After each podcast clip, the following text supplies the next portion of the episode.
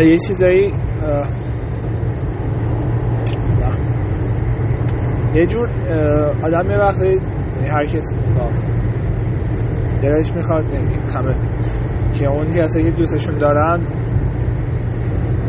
فعالیت اون لیمیت فعالیتاشون رو با خودشن یعنی من یه کسی رو دوست دارم یه فعالیتی که می‌خواد لیمیتش رو انجام بده مثلا با من انجام بده. مثلا پدر مادر همیشه میگن که مامور خودم دوست دارن که مثلا اگه یه ناراحتی گنده دارم بیام بهشون بگم.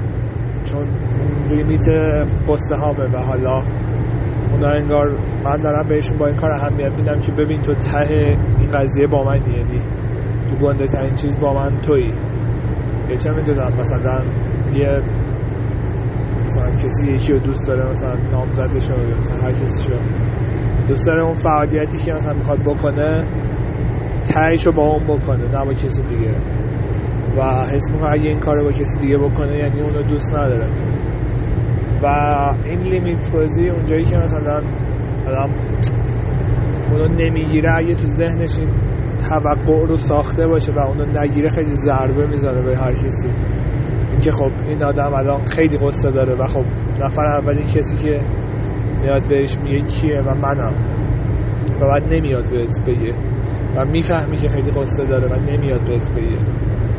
مثلا میره چون یه جا فقط می نویسه واسه مثلا یه چهار نفر دیگه یا مثلا نمیاد به تو حرف بزنه یا چون نم یا داشته واسه خودش اگه البته بخواد به کسی بگه یا حالا. به یه غریبه ای به کسی خب این ضربه می‌زنه خیلی بهت. اگر توقعی داشته باشی. ولی اگه اینو تو زنت حل کنی که اوکی اون شاید داره از یه منظر فداکاری به قضیه نگاه می‌کنی یا آه تو اصلا تو اون نقطه ای که فکر می‌کنی نیستی براش. یا نمی‌خواد درگیت کنی یا هرچی و بعد بگی که خب اشکال نداره. مهم خود اون آدم هست. فقط بیخیال بشی که خیلی سخته. چون که اون بودن تو لیمیت کسی یعنی بودن تو اون نقطه یه جور انحصار طلبی خودخواهیه. که خب من باید اونجا باشم نه کسی دیگه ای و اون حل شدن یا اون احساس اون آدمت حتی اونی که خیلی دوستش داری هم حتی خیلی انگار برات مهم نیست. مهمه که خودت تو نقطه باشی. و